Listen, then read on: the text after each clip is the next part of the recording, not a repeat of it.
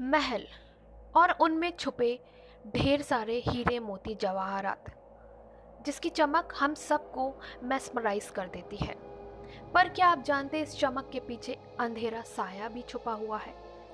मैं हूँ आर जय शिराली और आप सुन रहे हैं Sunday stories only on radio Wafra आज मैं आपको एक ऐसे महल के अंधेरे के बारे में बताऊँगी, जिसका अंधेरा कई पत्रकार को खा गया। जो कहानी तो लेने गए थे पत्रकार, पर खुद किसी कहानी में गुम हो गए। जी हाँ मलचा महल। वैसे तो तरह तरह के दिल्ली में महल हैं, लेकिन मलचा महल की तो बात ही काफ़ी अनोखी है और डरावनी भी।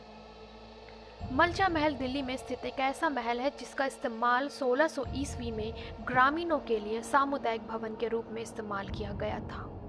इसके बाद इस जगह को पूरी तरीके से छोड़ दिया गया। और फिर यहाँ भी प्रेत बाधित कहानियों का एक हिस्सा बन गया, क्योंकि कोई भी वहाँ नहीं रहता था। आपको बता दें कि 1985 में यह महल बेगम अवध और उनके दो बच्चों, यानी एक बेटा और एक बेटी को दे दिया गया था। बेगम ने 1993 में कुचले हीरो को निकलकर आत्महत्या कर ली और इसका राज आज तक किसी को पता नहीं चला। इसके बाद से ही इस महल को भूतिया होने का एहसास होने लगा। बात सब जगह फैल गई। बताया जाता है कि कुछ पत्रकार इसकी कहानी की तलाश में इस महल के अंदर तो गए थे, पर उनकी कहानी ही खत्म हो गई और आज तक वे वापस नहीं लौटे।